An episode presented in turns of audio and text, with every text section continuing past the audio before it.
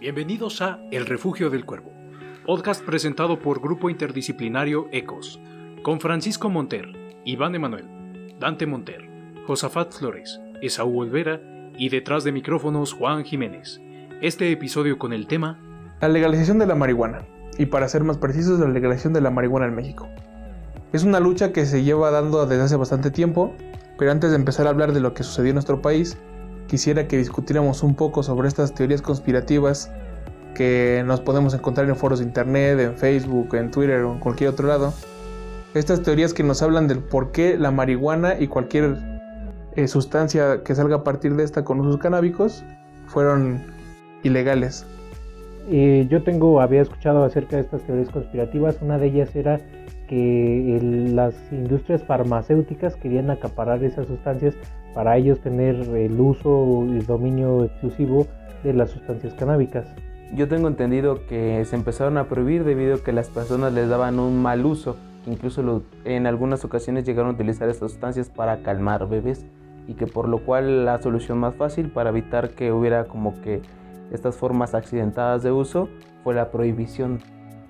Yo, la teoría que yo sabía era de que un presidente norteamericano de más o menos los años de los 60 que era muy racista, decía que cuando un, hombre afroamericano fumaba marihuana, se ponía muy violento y en ese frenesí le daban ganas de violar mujeres blancas. Entonces él prohibió totalmente el uso de la marihuana por el, el racismo ¿no? y todo eso de que los hombres negros lastimaban hombres blancos. Todas estas teorías en su mayoría son muy ciertas. Y todas estas teorías evocan a que todo este grupo de personas en diferentes situaciones tengan un, mismo punto final que es el conseguir que la marihuana sea legal. Las primeras veces que se luchó contra la marihuana fue cuando se terminó la prohibición de alcohol en Estados Unidos.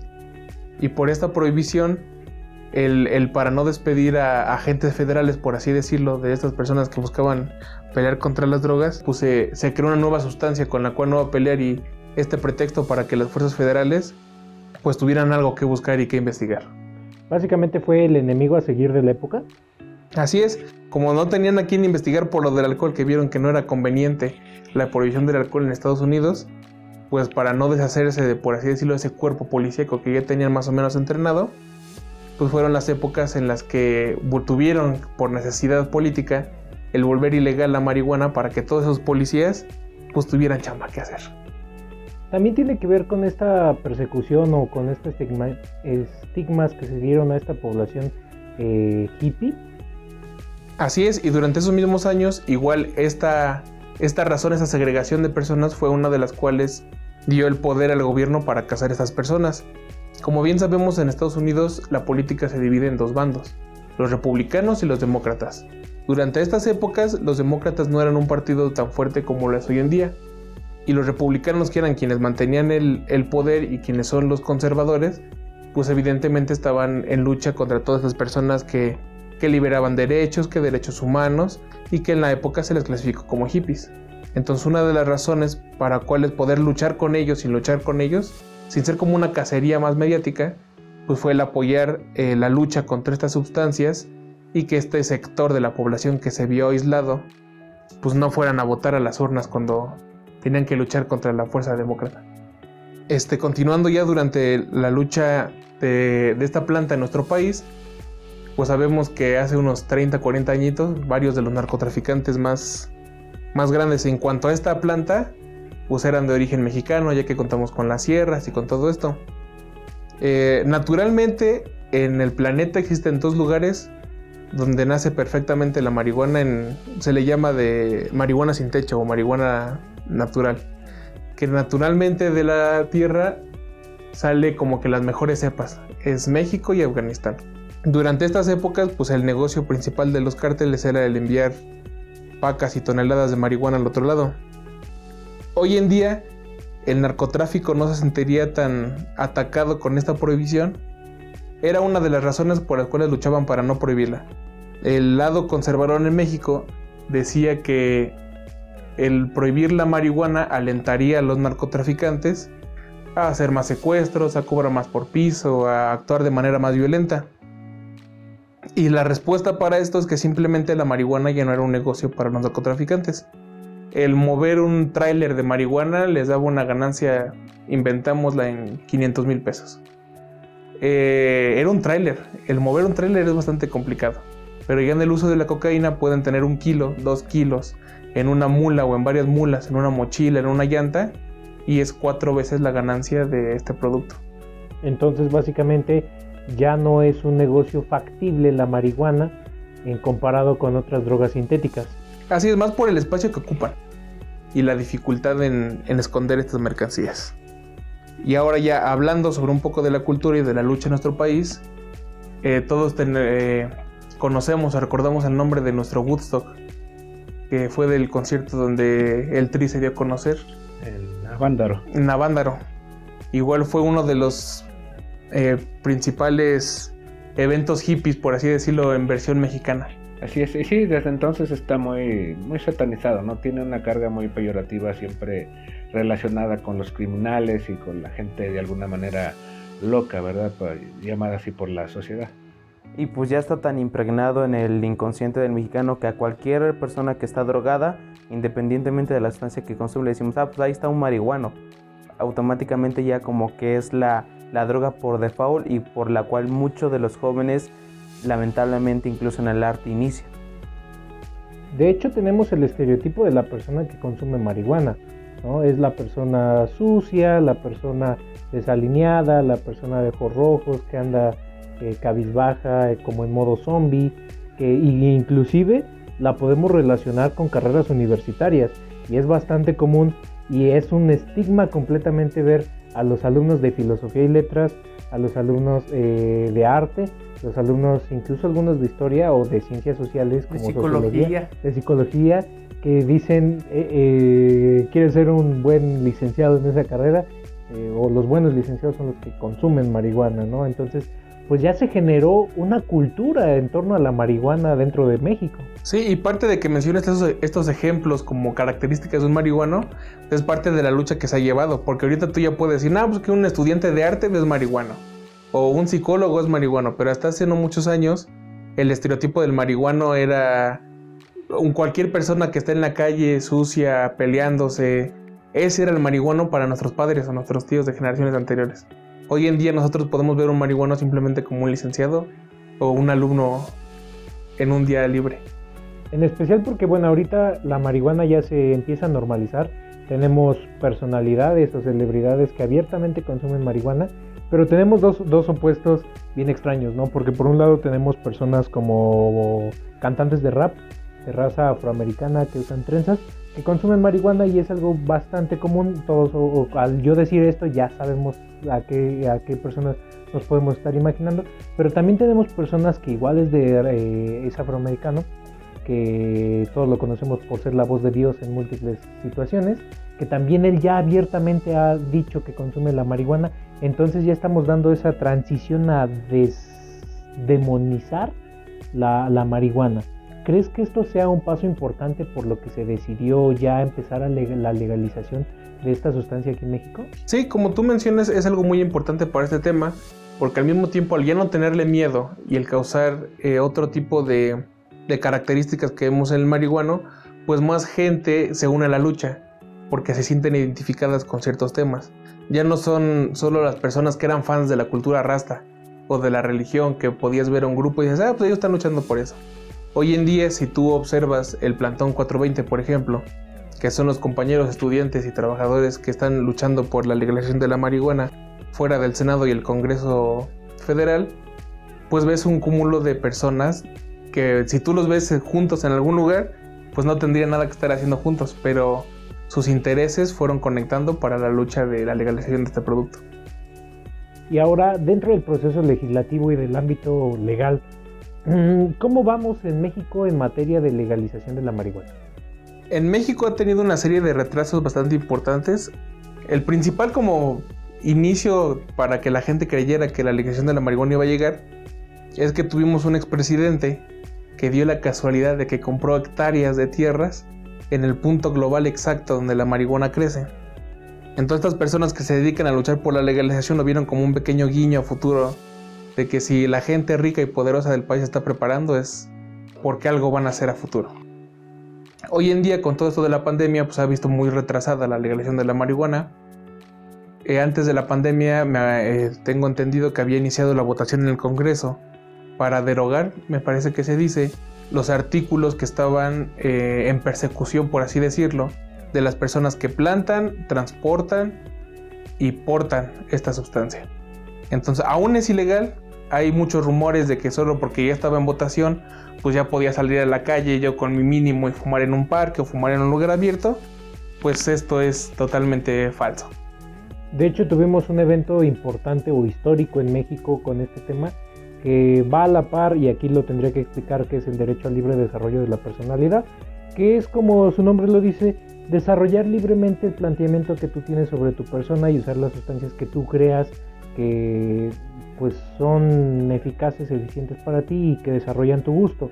Tuvimos el, el, inicio muy importante ya para verlo esto en las cámaras fue los cuatro amparos que se generaron con la legalización de la marihuana. Que si bien es cierto, esos amparos no protegen a todos los mexicanos y el amparo por la característica que tiene esta materia solo protege a la persona que pide ese acto de autoridad que bueno, hay sus excepciones obviamente, pero eh, eh, esa es como una de las características esenciales del derecho de amparo. Eh, ya todos empezaron a creer que ya era legal, que ya todos lo podemos consumir, plantar, movilizar, fumar en calle, ¿no? Pero, ¿qué más nos puedes decir al respecto de esto? Oficialmente en México solo hay un lugar donde se puede fumar marihuana y es exactamente en el plantón 420 que tienen los compañeros que luchan por esto. Es el único lugar donde puedes pasear libremente fumando marihuana frente a un policía. Y solo por curiosidad, para que nuestros escuchas tengan conocimiento de esta situación, ¿tienes la ubicación de dónde es ese plantón? Sí, es fuera del Senado Federal en, en Ciudad de México. En la capital es donde se ha estado llevando toda esta lucha. Como te decía, la pandemia ha retrasado bastante esto y otras cosas que han retrasado la lucha por la legalización es que el primer proyecto que pasó por así decirlo, del primer nivel o del primer filtro, estaba hecho, o lo que creía la gente que estaba hecho específicamente para que la gente de poder y de dinero del país se viera beneficiada por este producto.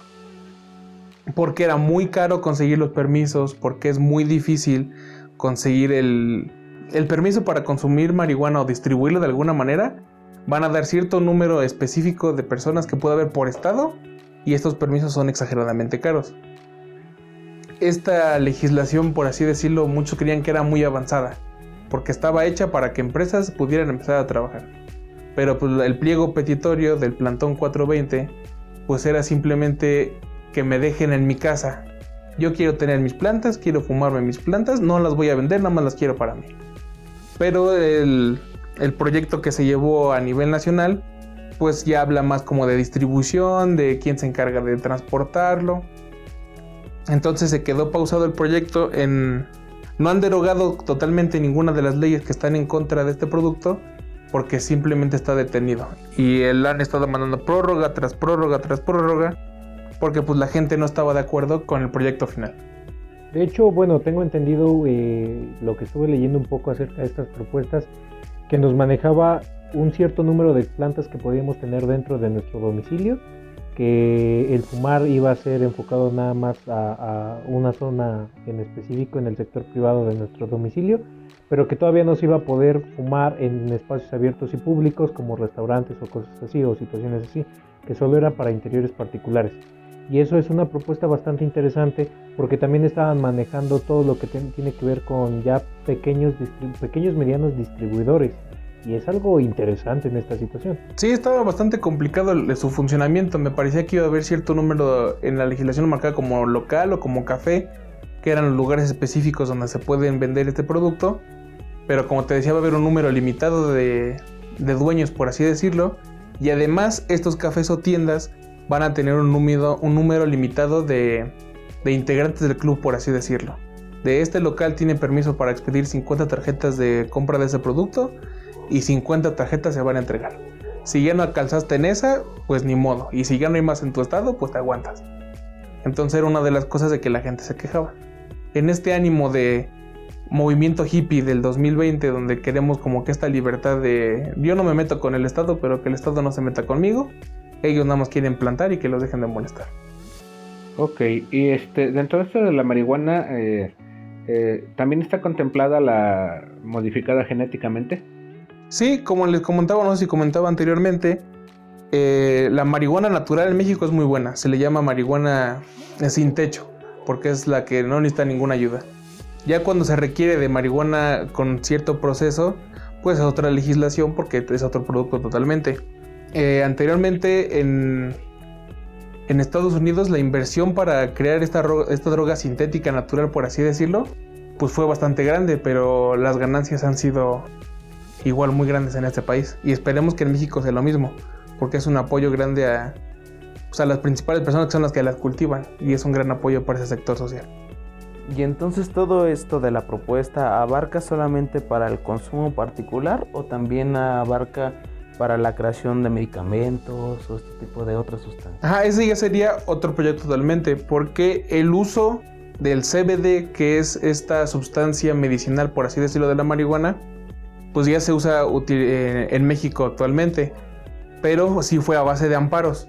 En este caso no sé cómo habrá procedido, no tengo los conocimientos perfectos de eso, pero yo tenía que entendido que el amparo era individual. Ahora lo están manejando como por empresas, por así decirlo, por personas morales. En México yo solo conozco una marca que se llama Necte, que es una distribuidora de productos a base de CBD. Y ya el CBD ya es el que contiene todos los todo lo médico, todo lo que le haga bien a tu cuerpo sin crear este viaje que causan las drogas, es el CBD y ese ya se puede utilizar y comprar. Pero por lo mismo que es muy complicado el que una empresa consiga estos permisos, pues los precios son muy elevados. O sea, un frasco de unos 20-30 mililitros de CBD, eh, que es para ataques epilépticos, por así decirlo, de los que se ponen sublingual, el precio está en unos 1200 pesos. Entonces, si ves la cantidad precio, sí es bastante alto el precio. Y por lo que es más esta lucha es por el uso recreativo, que como comentaba Iván, tiene que ver con el libre desarrollo de la personalidad, el, consumo de esa sustancia.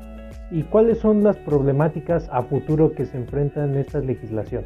¿Cuál es como el sorteo que debemos quitarnos dentro del estigma jurídico para ya implementar perfectamente la legalización de la marihuana? Para que se pueda implementar ya correctamente como se busca, pues yo siento que van a faltar unos añitos más de lucha, por así decirlo, por las imperfecciones que tienen estos proyectos que se han llevado a votación, ya que no cumplen con las características que se creía que iban a tener para la libertad de las personas. En fin el fin de la lucha es tener la libertad de si quiero consumir, puedo consumir. Entonces estas legislaciones como que la gente no entiende los protocolos legales que se deben de llevar y mucha gente se desespera. Y en su desesperación de ignorancia de no saber cómo funciona este proceso legislativo bastante largo, pues o se enojan aún más con el Estado o pierden interés en, en la lucha de la legalización. Y ahora quitando los mitos de la legalización de la marihuana, porque llegan muchos dentro del ámbito jurídico, es menester preguntar una situación. Todos aquí tenemos la respuesta, creo, pero sigue este mito muy presente dentro de la sociedad si legalizan la marihuana, ¿me van a obligar a consumir la marihuana? Ah, no, es muy parecido al tema del aborto en el que no porque se cree el aborto todos van a querer abortar, pues la legalización de la marihuana no va a hacer que la gente consuma. O sea, la legalización de la marihuana lo único que busca es que las libertades que puedo tomar pues sean mis decisiones y que no el Estado me prohíba el consumir o no consumir esta sustancia. O que tampoco me lo impongan. O que tampoco me impongan esta idea. Eh, licenciado Francisco, ¿Qué, nos podría decir como opinión personal acerca de la legalización? Bien, escuchando de estos eh, proyectos tan interesantes, yo lo que pienso que se tendría que implementar es un proyecto pues más completo, ¿verdad? no nada más en el aspecto recreativo, sino también en el aspecto medicinal y, ¿por qué no?, en el aspecto textil y todos los, pues, eh, porque pues el cáñamo de India es verdad, este, la cannabis, este, no nada más es la cuestión de, de recreativa de la droga, sino que tiene también muchos aspectos que de los cuales se podría sacar raja para el país que podría ser muy positivos. Muchísimas gracias. Dante, ¿tú qué nos dirías? Debemos de recordar que a pesar de que algo esté prohibido, no significa que la gente no lo haga. A pesar de que se dice que en México está prohibida la marihuana, pues sabemos que hay gente que la consume y que a pesar de que esta a la larga puede generar una adicción, también nos puede ayudar en los procesos creativos de las obras retomando, hay una situación muy interesante eh, que queda en pendiente que nos iba a comentar Josafat. Sí, que hay que tener todos en, mente de que todo medicamento, todo este fármaco, toda droga en exceso hace daño, de que todo hay que llevarlo con medida y así llevar todo, eh, toda la recreación, toda la forma este, para, para sanarnos, todo con medida. Perfecto. Esaú, palabras finales sobre la legalización de la marihuana. Pues que esperemos que esta vez funcione y que sea en beneficio de las personas que, lo necesitan de verdad, ya sea médicamente, empresarialmente, y que no el, el Estado se quede con todos los beneficios. Con eso terminamos el episodio de hoy. Les agradecemos escucharnos y los esperamos la próxima semana. Les recordamos que nos pueden seguir en nuestras redes sociales donde nos pueden sugerir algún tema.